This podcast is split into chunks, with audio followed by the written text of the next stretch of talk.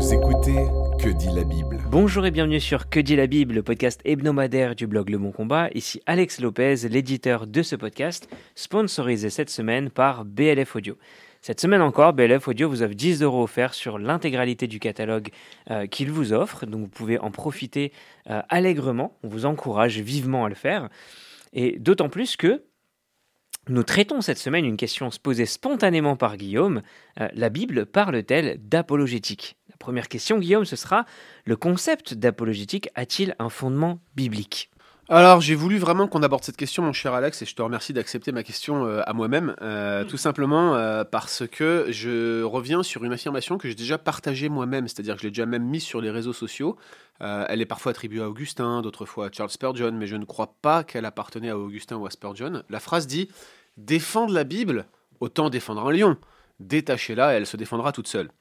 Et c'est vrai qu'aujourd'hui, j'ai un peu de malaise avec cette phrase parce que l'idée que la Bible va se défendre toute seule juste en la proclamant, à mon sens, est absolument faux parce que je crois que la Bible elle-même contient des sections où elle défend d'autres sections de la Bible et va corroborer d'autres sections de la Bible. Alors je pourrais vous citer de nombreux exemples, mais je crois que euh, simplement en mentionnant l'exemple des apôtres, qui cherchent à convaincre, qui cherchent à, présenter des arguments cohérents, on le voit, euh, alors tout au long du livre des actes, ça c'est une chose, ils exposent la parole de Dieu, mais ils veulent attirer tout homme euh, à eux, puis il y a, aussi l'idée de, prêcher la parole dans les pastorales, d'insister en toute occasion favorable ou non, de reprendre, de censurer, d'exhorter. Euh, et, certainement, ça inclut l'idée d'une défense de la parole de Dieu, de la présenter dans une logique euh, claire.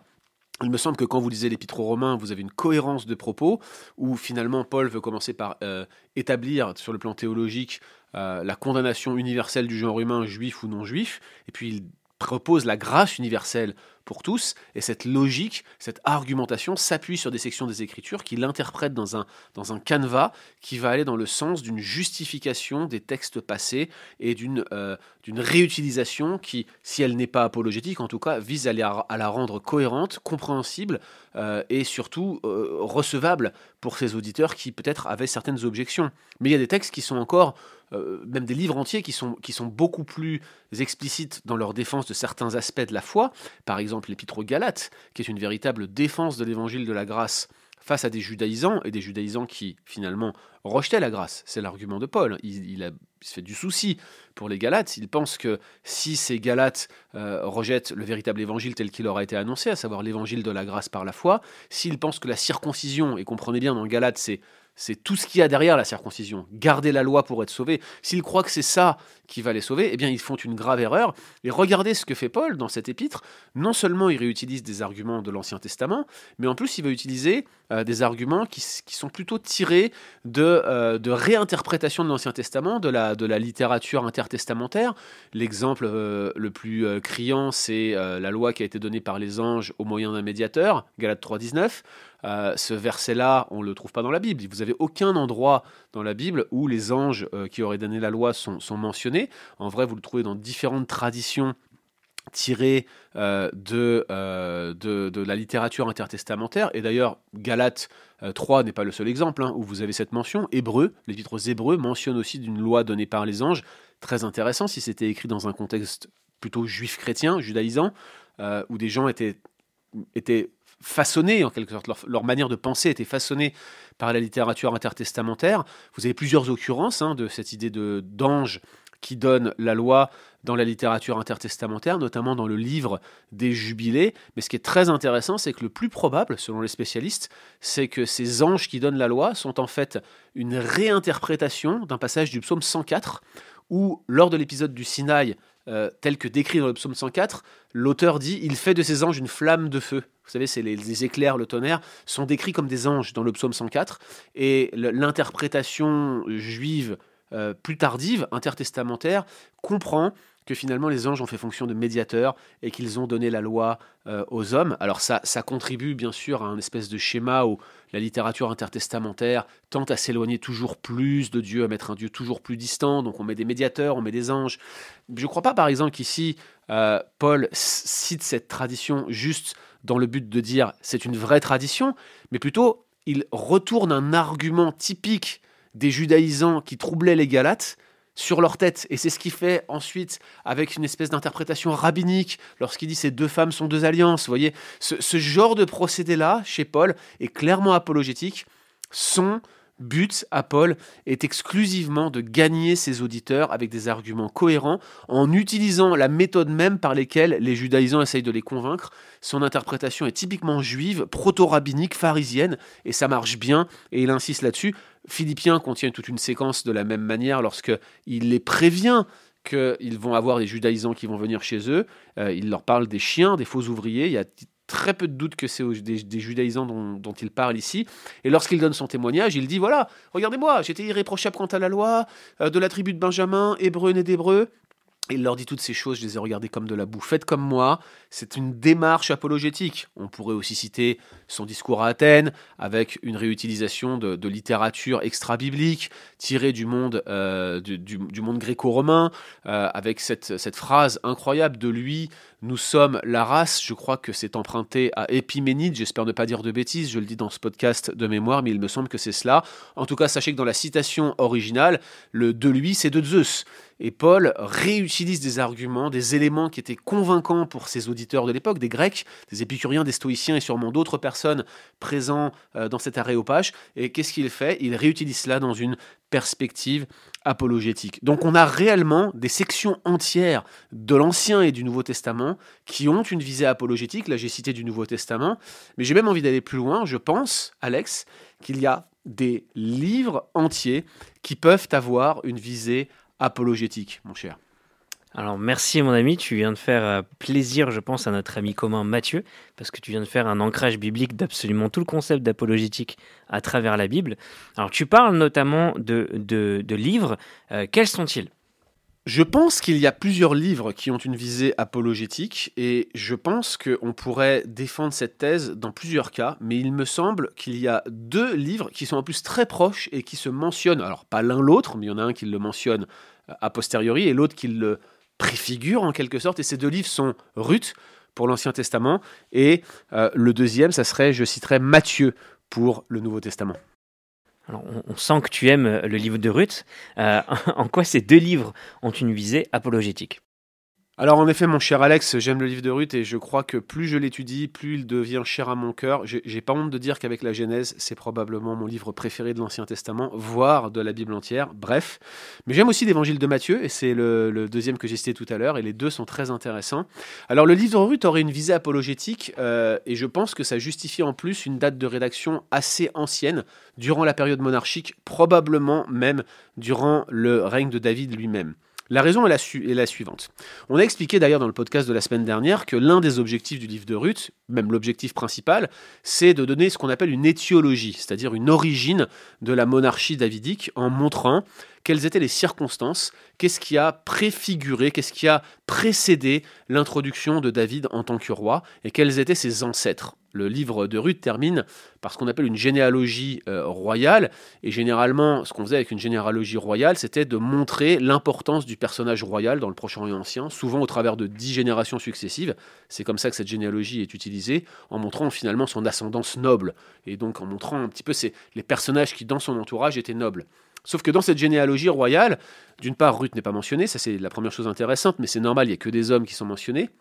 Mais euh, d'autre part, euh, ce, qui est assez frappant, c'est qu'on ne cherche pas forcément euh, à, justifier une ascendance particulièrement noble, on cherche juste à expliquer quels ont été finalement les principaux ancêtres, finalement depuis l'histoire de, de, la période des juges, la période prémonarchique, jusqu'à David lui-même. La deuxième chose, c'est que la généalogie qui termine le livre de Ruth est un point de, fuite. Vous savez, alors quand je dis point de fuite, c'est ce vers quoi tout converge. C'est un peu euh, euh, du dessin industriel que je vous fais là, vous voyez, mais c'est l'idée que, que tout converge vers sa généalogie. Toute l'histoire va dans cette direction, celle de la recherche d'un roi. J'ai expliqué la semaine dernière brièvement, lorsqu'on parlait de la canonicité du livre de Ruth, que euh, le livre s'ouvre avec le départ d'une famille basée à Bethléem en Juda qui va dans, la, dans les plaines de Moab, là où elle n'aurait jamais dû aller si elle voulait faire confiance à Dieu. Cette famille était un, jugement prévu par les malédictions du Deutéronome.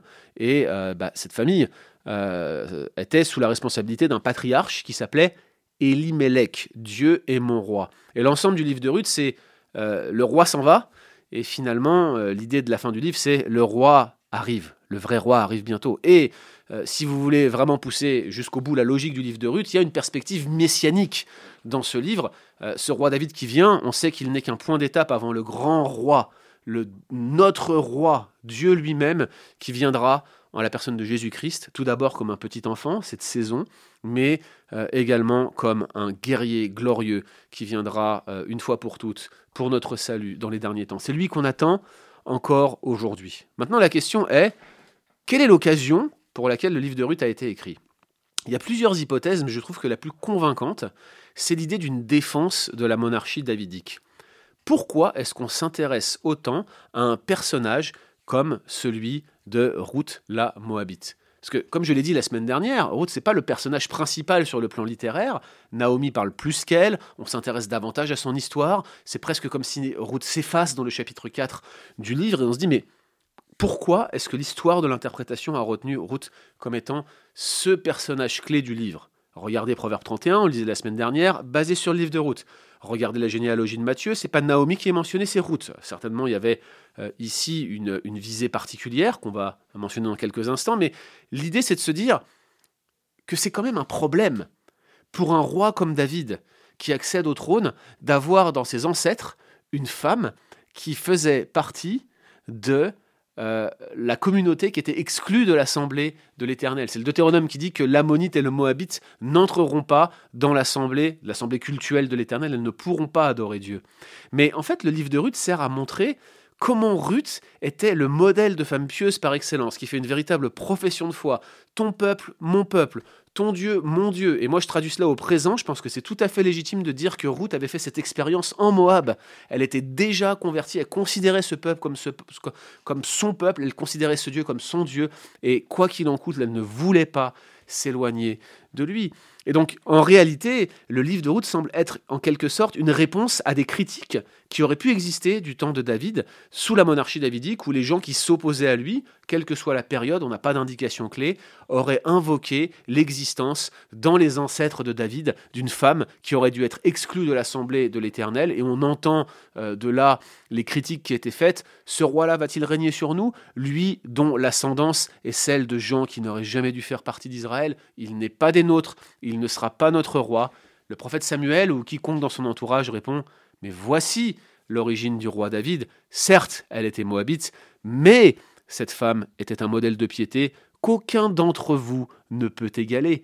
C'est donc une visée apologétique de la monarchie davidique et donc du Messie à venir que nous avons en la personne de Ruth. Donc ça c'est pour le livre de Ruth. Maintenant, regardez l'évangile de Matthieu.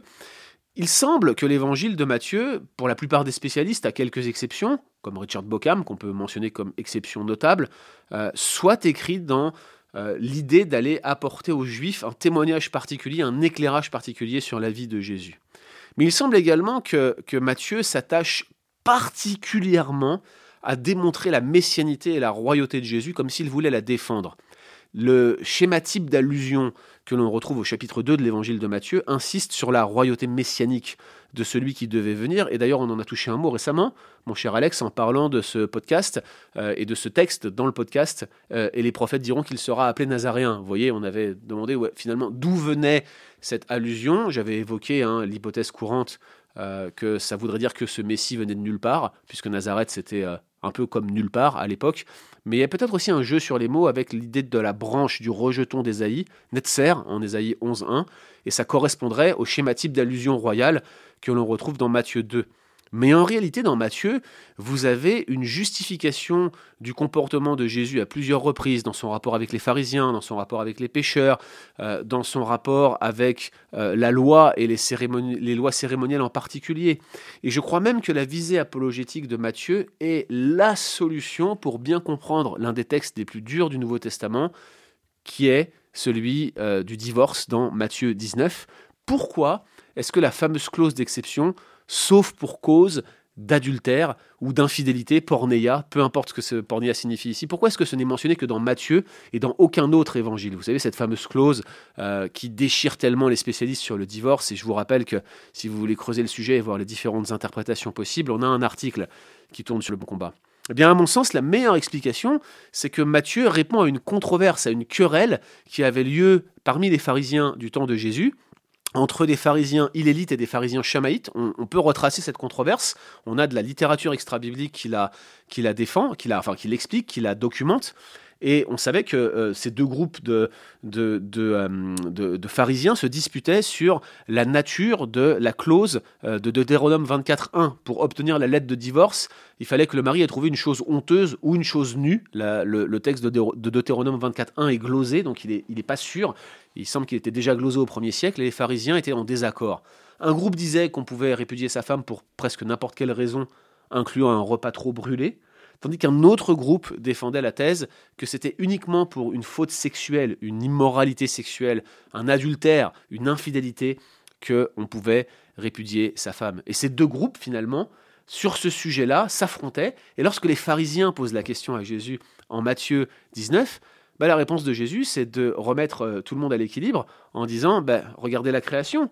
Dieu a créé l'homme et la femme pour qu'ils soient unis que l'homme ne, sépare donc pas ce que Dieu a uni. Et là, regardez la piège que lui tendent les pharisiens. Pourquoi donc la loi nous dit-elle de donner une lettre de divorce? Et Jésus répond directement à ces pharisiens en leur disant mais, mais cette lettre, elle a été donnée à cause de la dureté de votre cœur. De mon point de vue, euh, la dureté du cœur de l'homme qui n'est pas capable de garder sa femme. C'est une règle de protection pour la femme. On lui donne cette lettre pour que, en possession de cette lettre, elle puisse se remarier à qui elle veut en Deutéronome 24.1, et qu'elle puisse être libre et que son mari réfléchisse à deux fois avant de la répudier. Et dans ce contexte-là, Jésus dit, quiconque répudie sa femme pour en épouser une autre, sauf pour cause d'infidélité, commet un, une pornéia. Le plus probable ici, c'est qu'il s'agisse d'une référence à la fameuse clause des fiançailles. Vous savez que euh, à l'époque, être fiancé, c'était être déjà marié en quelque sorte. C'était un, c'était un élément clé du mariage qui devenait concret et complet au moment du mariage lui-même, mais euh, c'est une euh, clause qui définissait finalement la période de fiançailles comme étant rompable, alors que le mariage ne l'était plus. Or, qu'est-ce qui se passe dans l'évangile de Matthieu? Bah, C'est aussi le seul endroit où vous avez un commentaire sur le fait que Joseph se soit proposé de répudier Marie pendant leur période de fiançailles. Vous ne le trouvez nulle part ailleurs que dans l'évangile de Matthieu. Et Matthieu insiste bien pour défendre Joseph. Il dit Joseph, c'était un homme de bien. Il ne voulait pas diffamer Marie. Vous voyez, il insiste bien pour défendre la personne de Joseph. Mais il se propose de rompre secrètement avec elle pour ne pas la diffamer. Mais c'est là que l'ange du Seigneur, Gabriel, vient vers lui et lui dit Ne crains pas de prendre Marie, ta femme, pour épouse, car c'est du Saint-Esprit qu'elle est enceinte, elle concevra un fils. Et Joseph croit l'ange, croit Dieu et obéit clairement une visée apologétique dans ce chapitre 1. Et à mon avis, c'est ce qu'on retrouve ici dans le chapitre 19. L'idée de sauf pour cause d'infidélité, c'est en réalité, Joseph avait la possibilité, s'il le souhaitait, s'il percevait cela, de rompre avec Marie, mais l'ange l'a arrêté, car il ne s'agissait pas d'une infidélité. Tout cela semble avoir une certaine cohérence quand vous regardez l'ensemble de l'évangile de Matthieu. Il semble finalement que cette clause d'exception n'est en fait qu'une clause apologétique pour défendre le fait que Joseph ait à un moment pensé répudier sa femme, mais il ne l'a pas fait à cause de l'ange qui est mentionné au chapitre 1. En regardant ces deux textes ensemble, on comprend la visée apologétique de Matthieu. Je crois d'ailleurs, au passage, que cela est confirmé parce que l'interprétation pharisienne perdure. Le dernier évangile le dernier écrit, probablement 100, 95, 100 après Jésus-Christ, l'évangile de Jean, rapporte que les pharisiens accusaient Jésus d'être le fils de la débauche, un enfant de débauche. Tu es né tout entier dans la débauche. C'est mentionné à plusieurs reprises, et notamment explicitement au chapitre 7 de l'évangile de Jean. Et donc l'idée que l'on a ici, dans Matthieu, à mon sens,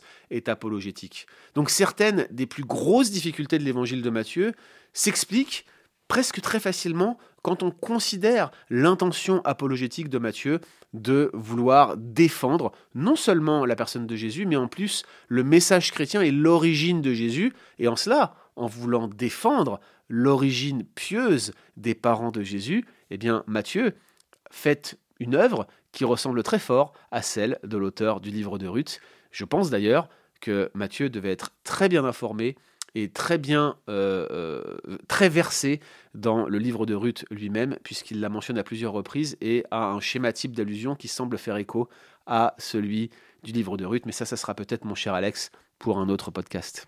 Merci Guillaume, il y a une vraie profondeur et beaucoup de pertinence à revoir euh, perpétuellement l'action divine de Dieu dans sa parole, dans Matthieu, dans Ruth, la connexion intertextuelle est riche. En tout cas, on espère que ça vous aura encouragé et l'apologétique sert aussi à convaincre nos propres cœurs. C'était Que dit la Bible en partenariat avec BLF Audio. N'oubliez pas de profiter du livre qui vous est offert cette semaine et quant à nous, on se retrouve la semaine prochaine. Retrouvez d'autres épisodes sur www.leboncombat.fr.